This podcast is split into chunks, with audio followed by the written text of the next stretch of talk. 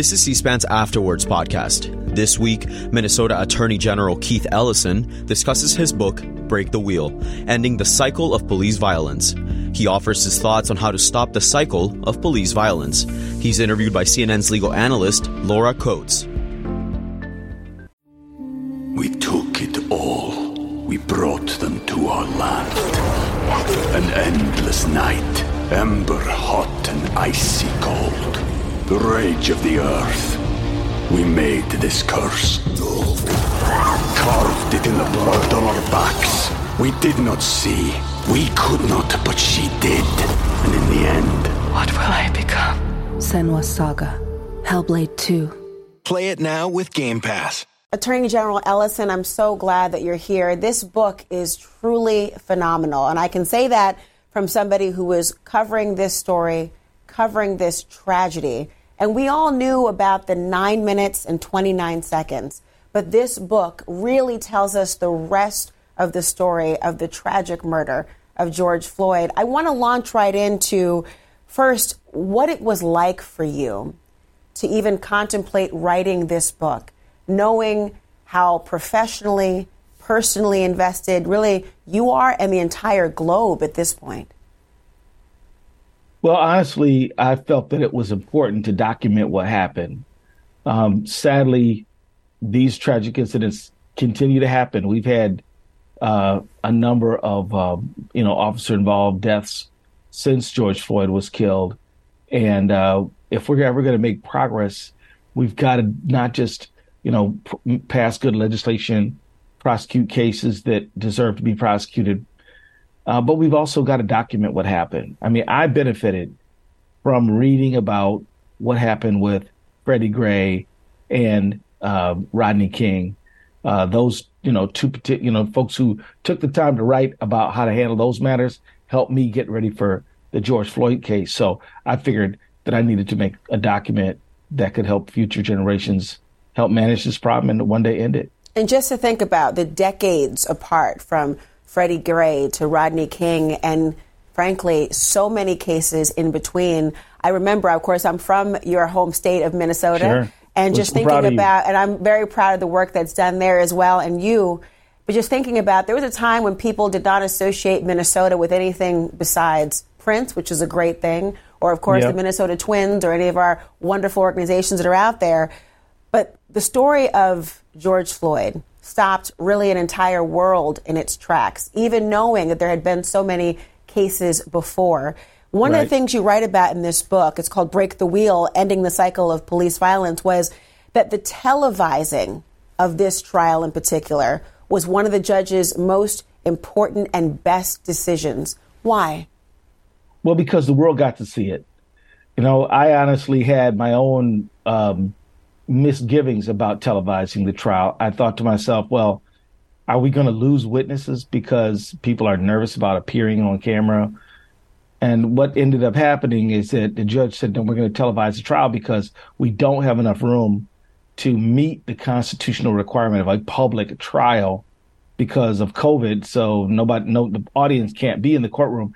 Therefore, we're going to televise it that ended up being a good thing because in the aftermath, so many people came to me and they told me, look, uh, we were glad we saw it. We were glad we were able to bear witness to history, uh, making sure that it was a fair trial, that Derek Chauvin got every um, uh, everything the law allowed in terms of what criminal defendants are entitled to, and yet he was convicted based on the evidence. Uh, nothing political, uh, no agendas except for the agenda of a fair trial. So I thought it was a good thing, and I ended up changing my mind. And now I have publicly advocated for cameras in the courtroom uh, because I think that it gives people greater confidence in our system.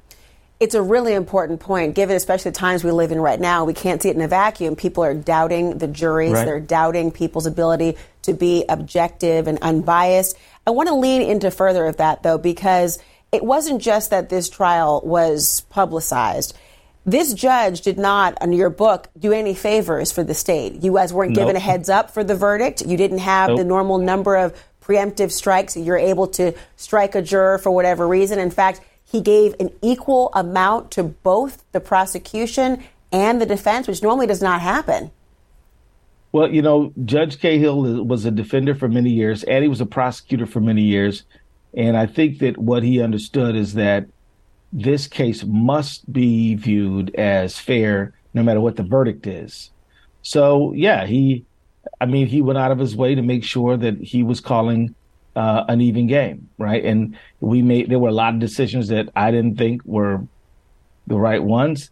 And I'm not saying that they weren't the right ones. I'm saying that as an advocate and a person involved in an adversarial process, I was looking for a different outcome. Uh, but uh, at the end of the day, I think he uh, judged a fair case, and uh, the fact is is that uh, he had to keep make both sides do what they had to do to to to have a fair trial. So I, am I'm, I'm happy with the way the case, the case was judged. as you know, we we have had appellate involvement in this case, and the verdict was upheld recently. and now the the defendant is going to ask for a petition for review from the Minnesota Supreme Court. But you know, we're confident. Go ahead, sir. But we're confident because, you know, this case has been rigorously litigated throughout every step. So we we feel good. What really struck me in the midst of this trial and with this book in particular is you have been so consistent about acknowledging that solutions and solving problems such as that we face today in terms of officer involved shootings, officer involved deaths, the relationship between the community and police officers more broadly. It never can come down to one trial, one verdict, right. or anything like that. Um, so, on the backdrop of sort of the court of public opinion, where this Derek Chauvin trial was really viewed, as well as inside the courtroom, you tackled this issue in trying to figure out how to break the wheel. And you went really spoke by spoke in terms of the learning that you did from this trial of what to do. Why do you think that it's so important to approach it from a not case by case, but societal reform perspective? Because it's going to take all of us. Yes, it will take prosecutors and defense attorneys and courtrooms. That's a part of it but it's also uh, the legislature. The legislature can't say, well, the court did its job, therefore we're done. The United States Congress still has not passed the George Floyd Justice and Policing Act. That's too bad. They should take this matter up and focus on it. It could mean um, more trust in communities between police and community. It could mean life or death for some people. And it could save careers of uh, law enforcement officers who've dedicated themselves to equal justice. But, you know, so far we haven't seen them step up yet. Uh, but, you know, we have seen a lot of local departments pass rules on everything from chokeholds to no knock warrants. We have seen state legislatures uh, move forward on things like qualified immunity uh, and, uh, you know, the setting up registries so that uh, officers who do heinous or bad acts can't just go from department to department to department with uh, ever uh, with never any accountability. Uh, there has been a lot of local, local action, but quite quite frankly, I mean, the federal action is lacking and needs to needs to happen. So I say it's not just one case. Uh, one case is one element, one point, and we've got to get it right. But we can't expect to solve this social problem with one case. You know, as you know, Laura, you know this is a matter uh, that has been going on clearly since slavery ended, right? Uh, and and maybe even before. You know, there is a history of the the a Watchman group in Charleston, South Carolina, which many people compare to what what developed and evolved into a modern police department. Uh, this has been a long-standing, serious problem for literally centuries. Um, you know, and as I was writing this book, I read as many investigative uh, studies as I could about tragic incidents of police, um, you know, excessive force uh, that erupted into civil unrest. And, and I started reading them in 1919, 1935, 1943, 1950, uh, 45, the, the, the McCone Commission, the Kerner Commission, the Christopher Commission, all the way up to Obama when he has the 21st Century uh, Policing Commission this has been a recurring, serious problem for a long time. It's time for all of us to throw our shoulders in and make it put it into it. Given that, I mean, why do you think this has been such the perpetual problem? Is it because those who are in positions of power are either satisfied with the status quo or they benefit from it? Or is it just some sort of everyday human being benefit of the doubt that we want to believe that those who are supposed to protect really, in fact, only have our best interests at heart? It's both and. I mean, one thing's for sure it's not only those men and women who put on the badge and the uniform every day. The problem is bigger than that. It really is much bigger than that. It has to do with prosecutorial discretion, whether or not the prosecutor is going to take the case to a grand jury or charge it out, whether the what they're going to charge. Um, it has to do with the way the uh, victim in a police brutality case is painted from the very beginning. George Floyd was uh, the, right out right from the gate. You know, the Minneapolis Police Department said that George Floyd died in a medical emergency. Never mentioned force. Then, of course, uh, we saw, you know, the, the, judges have a deep and very important role. We talked a little bit about Judge Cahill and the and the case he called, but he wasn't the only judge involved in this. We could go all the way back to the United States Supreme Court, which is the case, which is the court that set up Graham versus Connor, which is the legal standard for excessive force cases. Uh, and let me tell you, Graham versus Connor basically says, you know, if an officer acted unreasonably from the perspective of the officer without benefit of hand uh, hindsight, then um, uh, then you know if the officer acted unreasonably, then the officer could be liable for uh, and, and be accountable in a, in a criminal court. But if the officer officer acted reasonably from the perspective of a reasonable officer, even if the officer was wrong, then that officer would not be held accountable. And as much as that standard has made it difficult uh, for victims to get relief. It's better than what was there before. The standard under uh, Johnson versus Glick was that it was malicious. You had to prove maliciousness, right? Now, now you're getting into the inner recesses of somebody's mind and their motivation. Very difficult to prove. So, you know, bottom line is the Supreme Court uh, laid out the standard, uh, and uh, in courts all over the country have followed it. Uh, and you know, so right on down to those courts that call the balls and the strikes in the in the cases that are brought. So it's the prosecutors, it's the judges, it's the media, uh, all kind of coming together to protect the status quo. In my view, that's what that's what the wheel is. You know, those things together, which can kind of keep on rolling. But I'm saying that the wheel itself needs to be broken because the wheel is perpetuating a lot of things that are not good for our society, such as a lack of trust. Poli- members of community need to be able to trust their police officers. They need to be able to believe that officer, if I call, they're going to come, they're going to help. Where in some communities, because we have allowed impunity to prevail, people can't say that. And we've seen reductions in cooperation, people mm-hmm. not cooperating with uh, with uh, with subpoenas, people not giving statements, people not coming forward with what they saw. And then, you know, uh, the, the, trust issue is a real problem, which creates unsafety. It creates a lawless environment when you don't have that cooperation. But you also have tremendous pressure on municipal budgets, Laura. So, for example, over the last 10 years, we've paid out $100 million in police misconduct cases in Minneapolis. That's and an that's, extraordinary amount to think about. Think about all the uh, all the playgrounds that weren't built, all the potholes that weren't filled, all the lighting that was wasn't done. Think about all the, the opportunities that we missed because we're paying to pay for misconduct. That is a big deal. And and don't even start talking about New York, Chicago, Los Angeles, and other cities when you can get into 150 million, 200 million. It's it's an enormous amount of money that we're paying out to pay for misconduct. And then, of course, well, we let me well, oh, let me unpack one yeah. thing there because I I, do, I want to touch on each of the points you just raised, but one I want right. to circle back for a moment to the standard from the Supreme Court because I think that it, it cannot be given short shrift.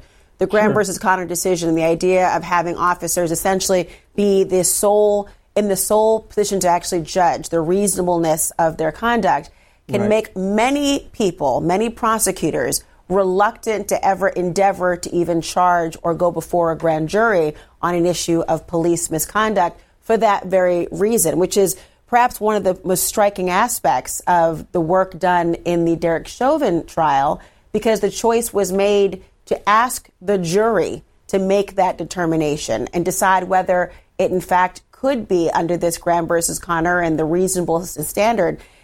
In the boldness of that decision, it, it shouldn't seem that bold to most people, Attorney General Ellison, the idea of let's go ahead and test a particular Supreme Court precedent. But in, in fact, it is one of the biggest muzzles for prosecutors across the country in their charging decisions. Why were why was the team in this case so confident to keep going? Well, because we didn't think we had any other choice. You know, we we had to put the case in front of the jury and let the chips fall where they did. I mean, I I've come to the conclusion that not pursuing uh, accountability uh, because we could lose was the wrong decision. Uh, as a prosecutor, I hope prosecutors who read the book think to themselves that it's better to try the case and lose than to simply not ever charge it because you think you might lose, right? I mean, but people, many think that's the standard. That if I cannot, I won't even indict a case. They'll say unless Yeah. I can go and guarantee beyond a reasonable doubt in the hands of really juries that can never really guarantee that you're right. Yeah, and you're and you know you've been there, so you know. And I mean, but here's the thing, prosecutors, you don't know what the jury's going to say until they said it. I know I didn't know. you know, I never know. Juries have a tendency to think for themselves. That's why they exist. And so, if you believe that there is probable cause that this that this defendant is guilty of this charge, and you believe you can put evidence in front of a jury uh, that that uh, can be uh, that that would sustain that charge, then you should do it, even if you don't get a slam dunk. Because look, you could meet the elements of the charge and still think, well, um, you know, um, maybe I'll I won't win. My thought is give the jury a chance. The jury represents the people, the twelve folks who don't know the defendant, don't know you, don't know the def- don't know the judge. Now let them stand in front of these facts and see what they say and we'll learn a lot more. I'm, I'm telling you, we had a federal district court jury Yeah. that di- that the uh, three defendants had to face because because Chauvin pled guilty in the federal case, and they found them guilty. I mean, a lot of people would have doubted that outcome. You know, we we prosecuted uh, other officers. Let the jury decide it. It's the jury's decision. I think that we have, a, as prosecutors, must have probable cause, must be able to sustain it, sustain the case to carry to bind it over for trial.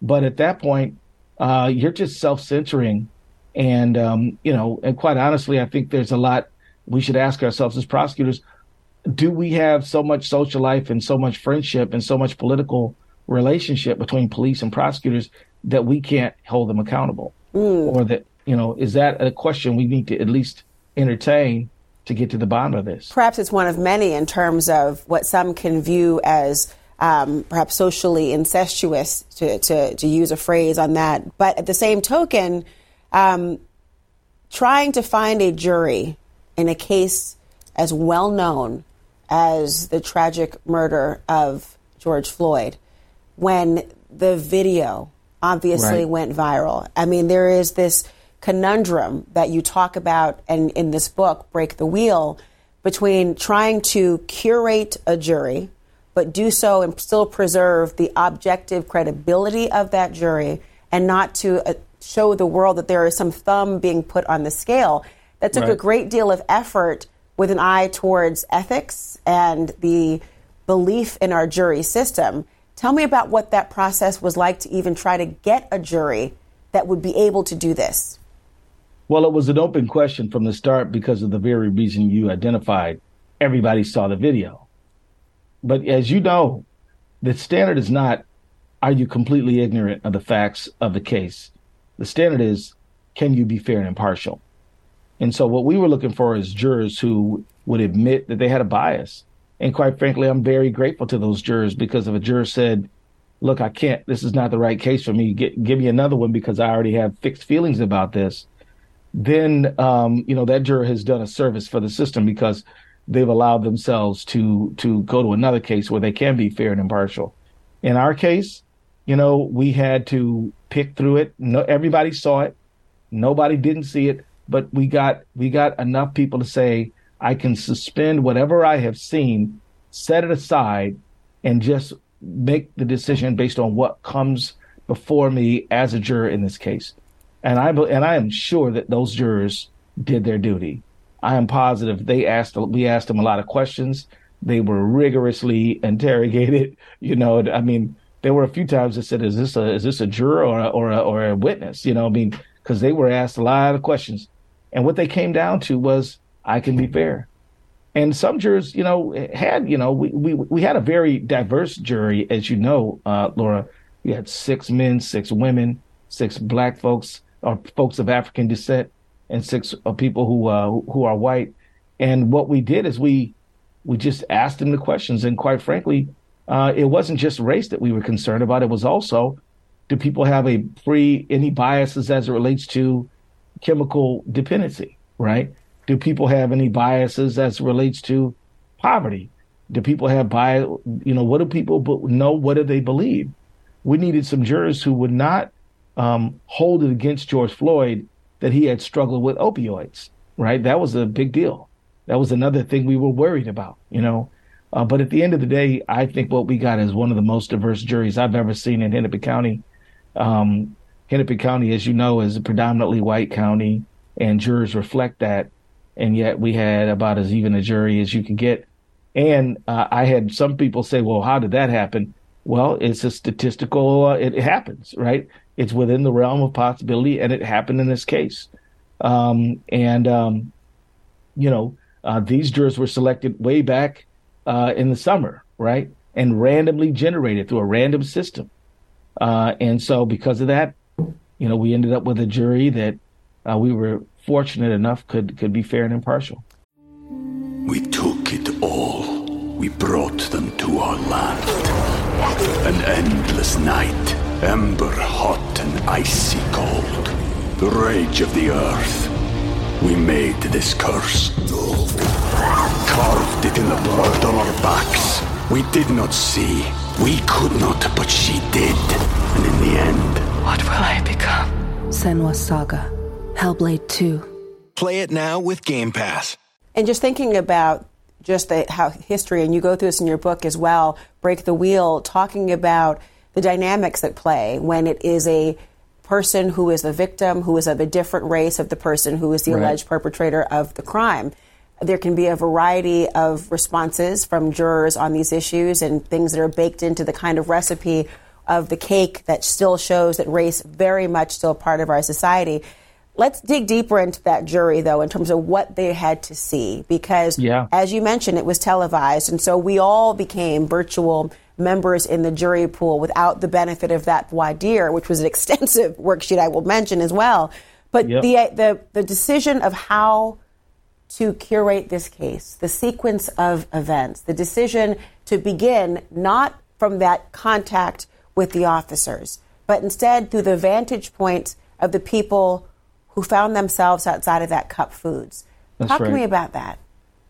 Well, you know, um, I wasn't. We all were ta- were discussing, and you know, you've done the work, Laura, so you know uh, you know, lawyers and, and paralegals will sit around and say, well, where shall we begin? You know, there's a lot of different choices.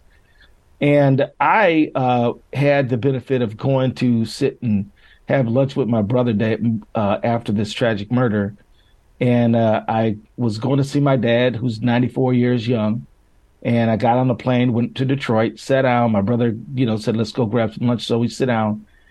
And he says, you know, those people were like the Good Samaritans they didn't know the man lying on the road. They didn't know uh, uh, who he was or what he did before they saw him, but they saw he was a person, and they put them li- put themselves at risk in order to preserve his life as much as they could. They didn't. They weren't able to preserve his life, but they at least documented what happened to him, and they were a very mixed group.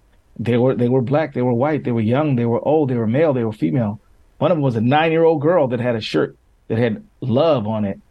And of course, we all know Larsina, I mean, um, we all know Darnella Frazier, who uh, is, uh, you know, took that video, which she, which went viral around the world. Those people were randomly selected by fate, I guess, and uh, and that way they're like the jury, Laura. And that way they're like the jury, and they had just happened to be at that place in that time on Memorial Day at around 8 p.m. and they saw what they saw, uh, and they and they raised their voices and they took their videos, and so that's where we began. That's where we started the, the case because that's what really mattered. You know what? You know the and, and my brother called them the Good Samaritans. You know, and and he he said, look, you know these people. If you ever want to, if you're ever cynical about uh, ordinary people, look at that scene. That's people doing what they can do for a stranger, uh, and it was a, it was a spiritual, beautiful thing. Even though George Floyd did not survive that encounter, What they came back. Yeah, they came back a year later, and they told what they saw, and that took a lot of guts.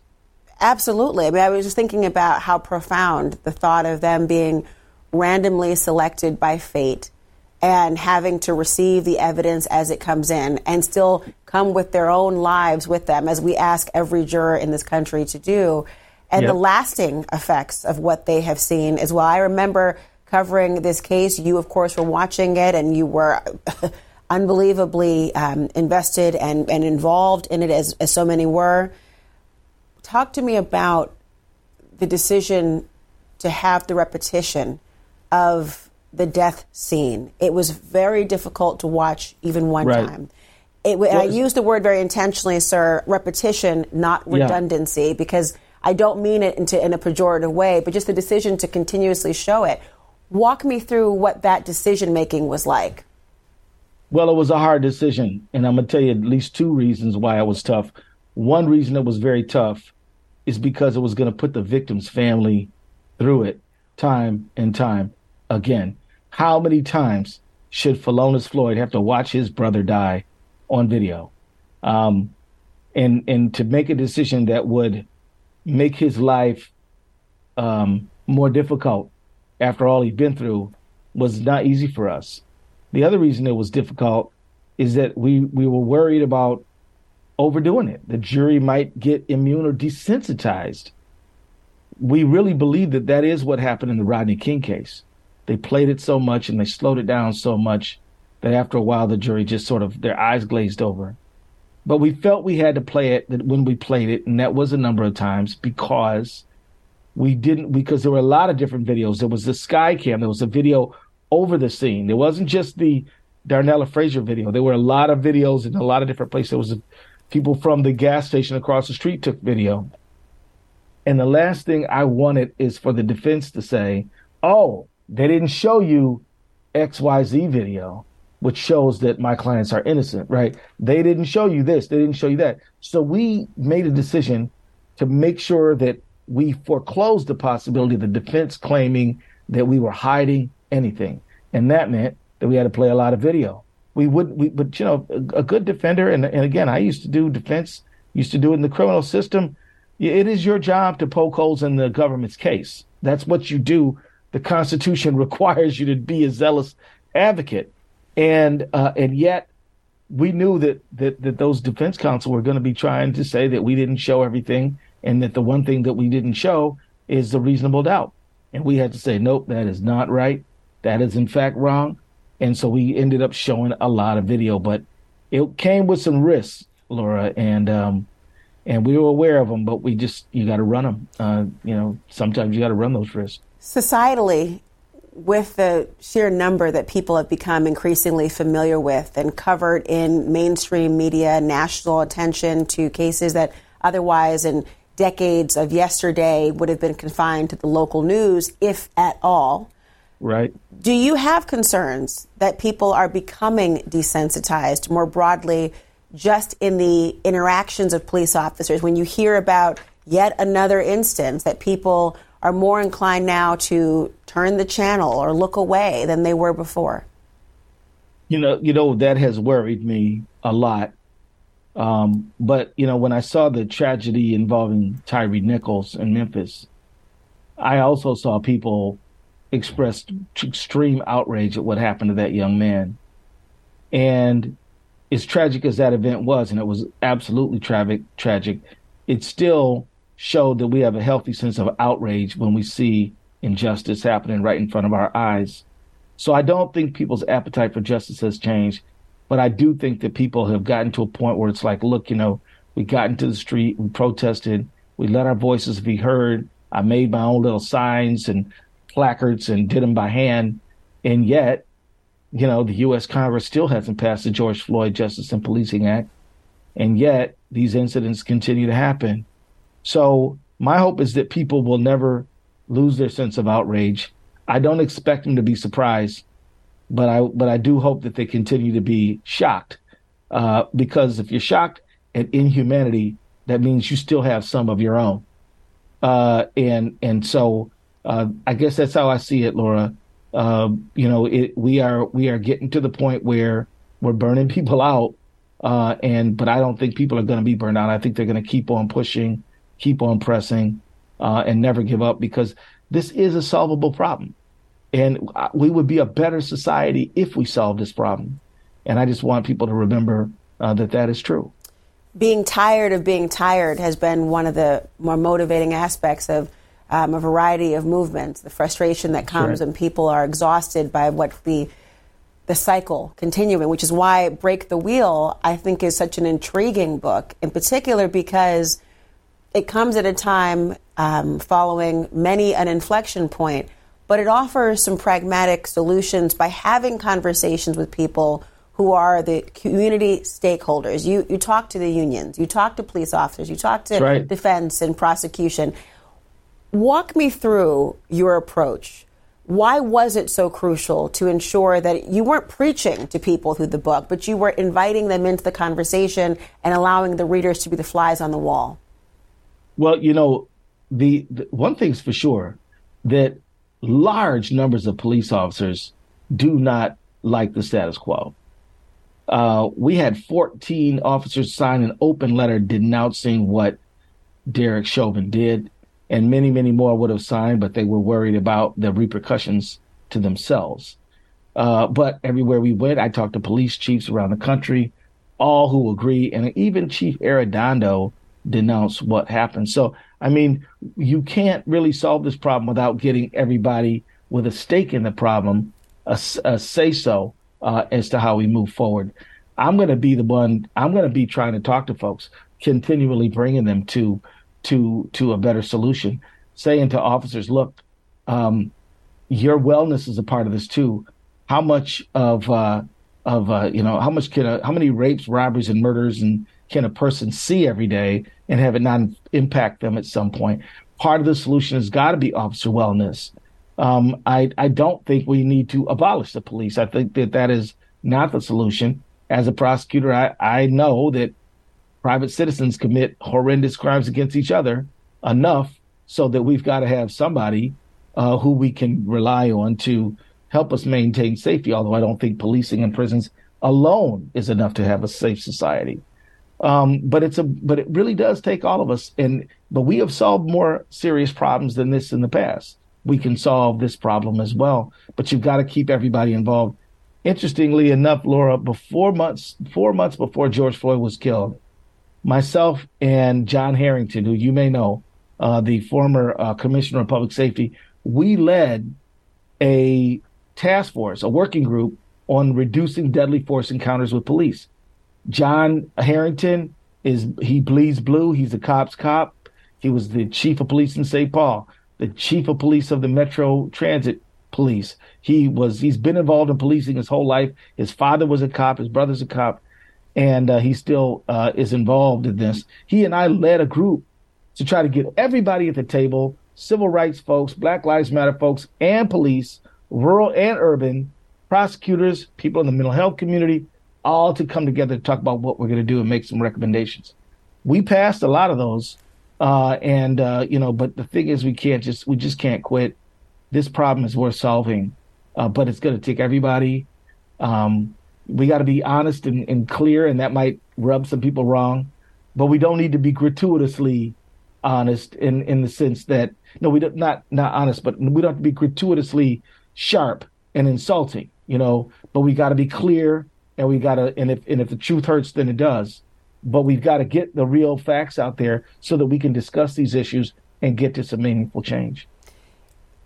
people often try to be reductive in their approach to reform, and um, those who that are, are opposing reform will often point to a slogan, and they'll point to defund the police as the slogan Right. or abolishing the police as a slogan. Whether there are politicians who support that or not, um, it gains traction by virtue of the fact that it still is in in our public lexicon. The defund the police discussions have a origin in part to conversations in Minnesota.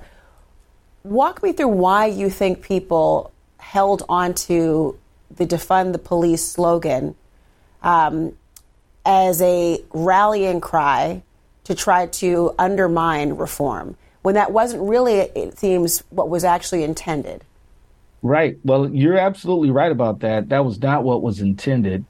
Uh, I do think uh, that Republicans, and I'm, I'm just being candid here, thought that it could give them an advantage in the election if they told ordinary citizens that Democratic candidates were not concerned about their safety and wanted to take the the agency away who would help ensure their safety. And so I think it ended up being a political tool.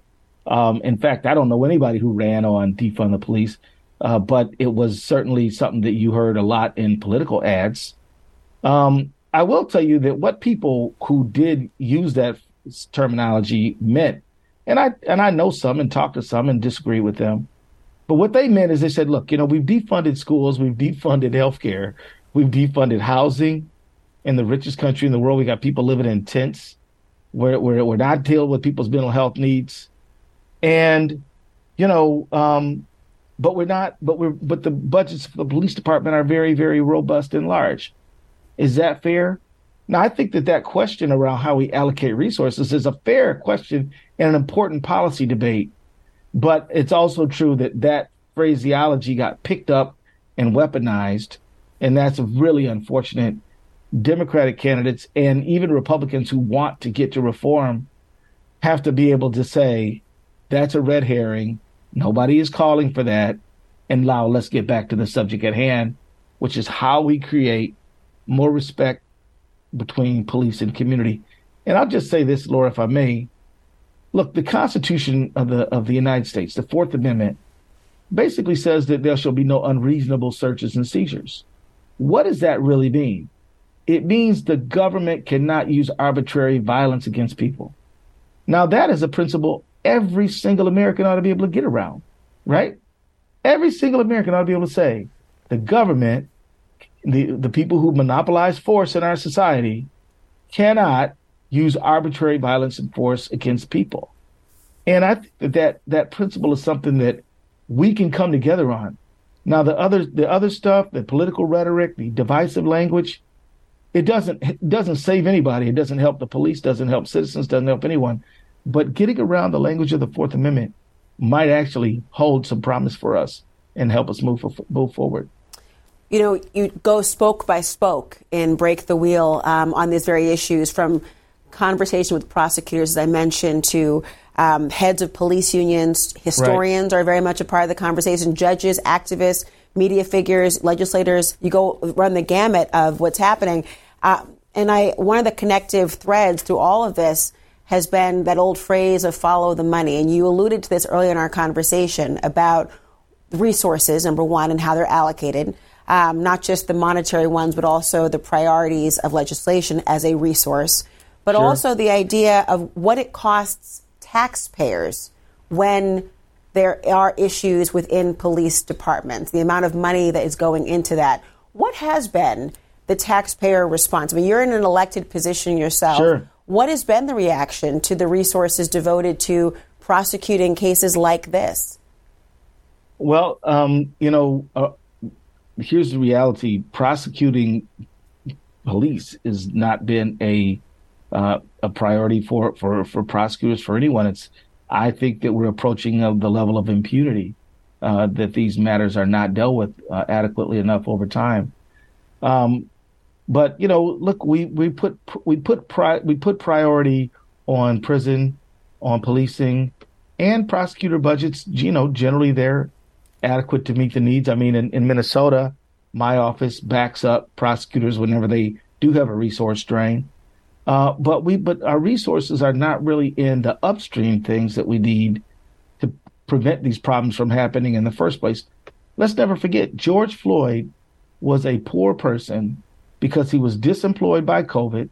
He was disemployed by COVID, and because the he was a he was a bouncer at a nightclub, a security person at a nightclub, and other places, and those places shut down because of COVID.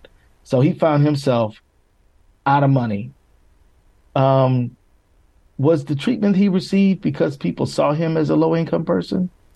Uh, and and and how could we have made sure that he had the resources that he needed so people wouldn't just judge him based on who they thought he was? Um, the resources that we that we uh, that we allocate throughout society, Lord knows, um, we put you know we we make sure that the tax the tax structure is advantageous to the wealthiest people. Uh, we make sure that the military budgets got all the money that they possibly need. It is true that our uh, police budgets have gone up, uh, even in the midst of COVID. But it is also true that we've got to put money into the upstream things that will allow people to avoid law enforcement contact in the first place, like housing, like education, like mental health uh, and chemical health. Those resources need to be present as well. Really important to think about the prevention as cure, particularly thinking about even this trial in the midst of COVID nineteen and this um, and the extensive pandemic. The issue of chemical dependency, which you raise as a concern even for juries, um, and I'm, I'm, going back to your initial, initial comment about bookending almost the Freddie Gray case with a Rodney right. King. The views societally about drug use in this country has really changed. The idea of an opioid pandemic, right. an epidemic going on. Have you seen when you're talking about this almost a societal paradigm shift? Are you seeing that in real time in your ability to prioritize either the cases that ought to be prosecuted or even people's appetite to be compassionate and still be objective? I think that we have made progress since the 1990s, but we still have a lot of long ways to go when it comes to chemical dependency. In the 1990s, we were had we, we had we were approving as a society front end loaders to bash through public housing where we thought crack was being sold, right? In the 1990s, we doubled sentences and you know really exploded the incarceral state, and then and which is also a resource allocation, by the way. Uh, and and so today that approach is is we see less often, but I will tell you that people are all often struggling to get the treatment that they need. They often are getting harsh judgment as opposed to, um, you know, the you know the chemical dependency uh, to be freed of addiction. Uh, we're, we're we don't we don't yet we have not yet arrived at the point where we see drug addiction and chemical health as a public health problem. We're still stuck in in in uh, we see it as a moral failing as opposed to uh, you know a, a, medical problem. And you know here's the thing: one of the reasons that we called uh, Courtney Ross as a witness, who was George Floyd's girlfriend, is because we wanted to show the jury someone who got into a car accident, needed had chronic pain, started taking Vicodin, and ended up becoming dependent, right? And that George Floyd got this got the same situation because he was an athlete and his body suffered and he had chronic pain and he started using opioids and started and got chemically dependent. And so there we go again, right? We need to we need as a society to say that drug addiction is does not mean you're a bad person. And you know, again, you know, as a society, we're not that balanced because, you know, we tolerate chem- chemical dependency in somebody like Rush Limbaugh or somebody else, but for somebody like George Floyd, in our case, we were having to contend with the allegation that oh, drug equals thug. If he was on drugs, then he deserved what he got. If he did, was on drugs, he doesn't deserve the protection of the law. That was a stereotype we had to fight. And let me tell you, our defense counsel had it in all of their documents, was saying it on television, trying to get the jury to buy into that stereotype as well. And to contrast, though, that, and uh, which I thought the, the, phrase that sticks in my head from the trial um, was the duty of care that was owed. Right. You know, under the in, in your care, a duty of care was owed, and and what that looks like. And I I've often wondered following that, and in all, my many conversations with law enforcement since, um, there's always this question. There's the rub of when a pros- when a police officer is prosecuted does it lessen the morale of officers and make them want to lean back as opposed to lean in? On the other hand, it's well, does this is this going to change the way in which policing is done? Have you found that there have been cases since that you have heard about or been reading about or in your conversation with your counterparts in other states that the lessons from the Derek Chauvin trial have translated into deterrence? Well, let me tell you, the phrase we use is in your custody is in your care. Mm-hmm. In your custody is in your care. When someone's in custody, they can't seek health care on their own. They can't seek uh, treatment on their own. They can't, they're in your custody. They are confined by the state and are not free. And so in your custody really is in your care. And you have to make sure that person gets their needs met if you're the one detaining them. So that's what the idea was. Now, you're talking about this process they call of depolicing. And that is after there is a high profile incident of excessive force, police brutality, sometimes what you see is officers withdrawing because they they get reluctant uh, to be held accountable because they think that if we're doing assertive policing, then something bad could happen and then I will be blamed for it. But here, yes, I have seen that. I've seen that. I oftentimes don't buy it as a le- as legitimate explanation. Um, and and here's the reason why, is because officers don't get in trouble for understandable mistakes. They get in trouble for horrendous mistakes. I mean, what's the so like J- Rodney King was beaten like 59 times, 59 blows. What explains that? Right?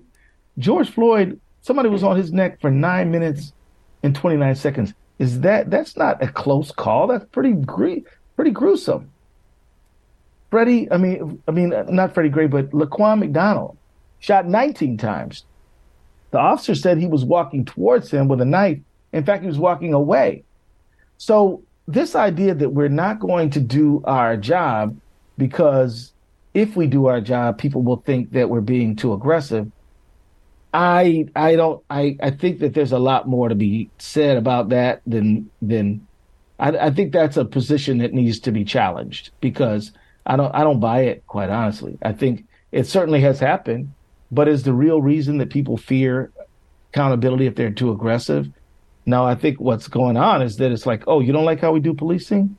Well, then we're not going to do policing, and then see how you like that you know, what you do see upticks in crime after some of these tr- tragic incidents. And we saw it in Minneapolis, we saw it in other places. I think that there is a certain, uh, and, and in Minneapolis, not only do we see people sort of like stepping back and being less assertive to stop crime, we actually saw uh, well over 200 officers uh, seek um, uh, medical medical leave uh, because of that situation. So you know, that just complicates the whole situation, makes it a little tougher. As I said, officer wellness is a key issue, and we've got to make sure that we are making officer wellness a priority. But uh, going back to your original question, have we seen um, this withdrawal of security services after a high profile police incident? Yeah, we've seen it. Uh, it's unfortunate. And the explanation I've been given uh, has not, I have not found convincing. It strikes me as though, on the a more optimistic slant of it, though, that part of the legacy of this tragedy, if one could find a kind of silver lining, has been that the experts that were used in this trial, the idea of the exposure of and the transparency of experts condemning the actions and the police practices or the, the nature of the use of force have you seen that it's had a positive impact on the training of other police officers and other departments? Oh, absolutely. I mean, the way that the Memphis Police Department responded to Ty- Tyre Nichols, I think, was a was a, an excellent response. It was a tragic situation, one that no one would ever want. But given that that tragic incident occurred, you saw the the chief step up, uh, released information quickly. Um, the the investigation was was swift. Uh, there was a lot of uh, videotape got released after the officers were able to review it.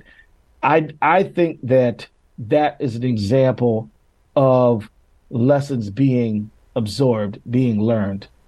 Um, I also will tell you that I think that you have a lot more police um, officers who who uh, who will stand up and say that's wrong, uh, which is very important, right?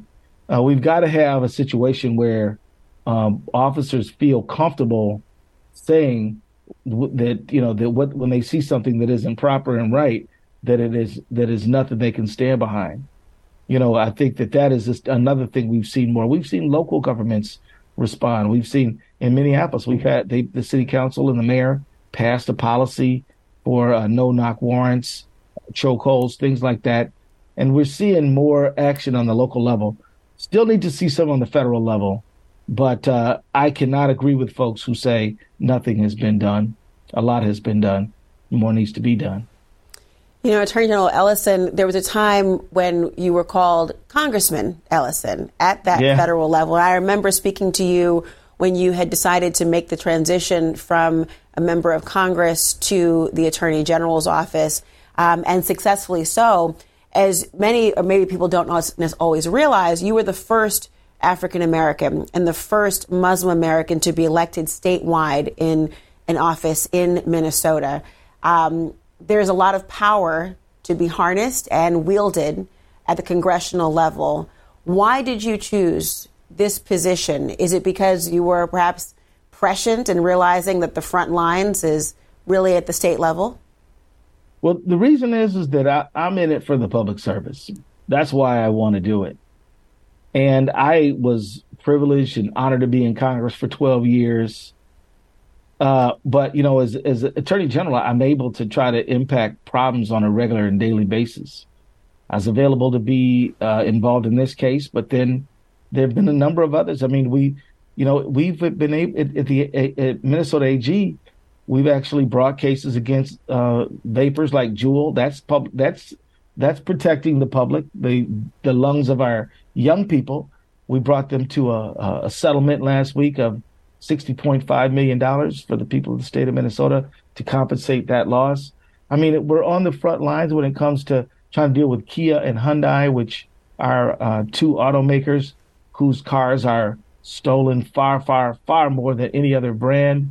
We're trying to make them more accountable, make their cars a little bit more like other cars, which are harder to steal.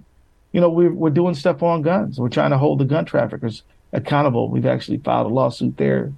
And so it is it's be it on the front lines. I, I'm in it for the service. I'm in it for trying to make people's lives different and better. Uh, I'm into bringing more balance.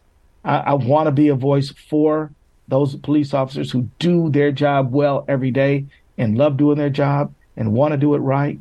Um, you know, I, that's what what I want to do. I mean, Washington is great, but you know, it is two and a half hour plane ride from my home. I'd rather be at home in the mix, sleeves rolled up, fighting the good fight. Well, it strikes me that you are in a unique position to be able to have seen the landscape and to have chosen where you think your service is most needed. This book, Break the Wheel Ending the Cycle of Police Violence, really goes into detail on just how you can be as productive as you can with a blueprint in front of you to solve one of the nation's most long lasting crises. Thank you so much for this conversation, Attorney General Keith Ellison. It was a pleasure. Thank you, Laura. We'll talk to you soon. Yes.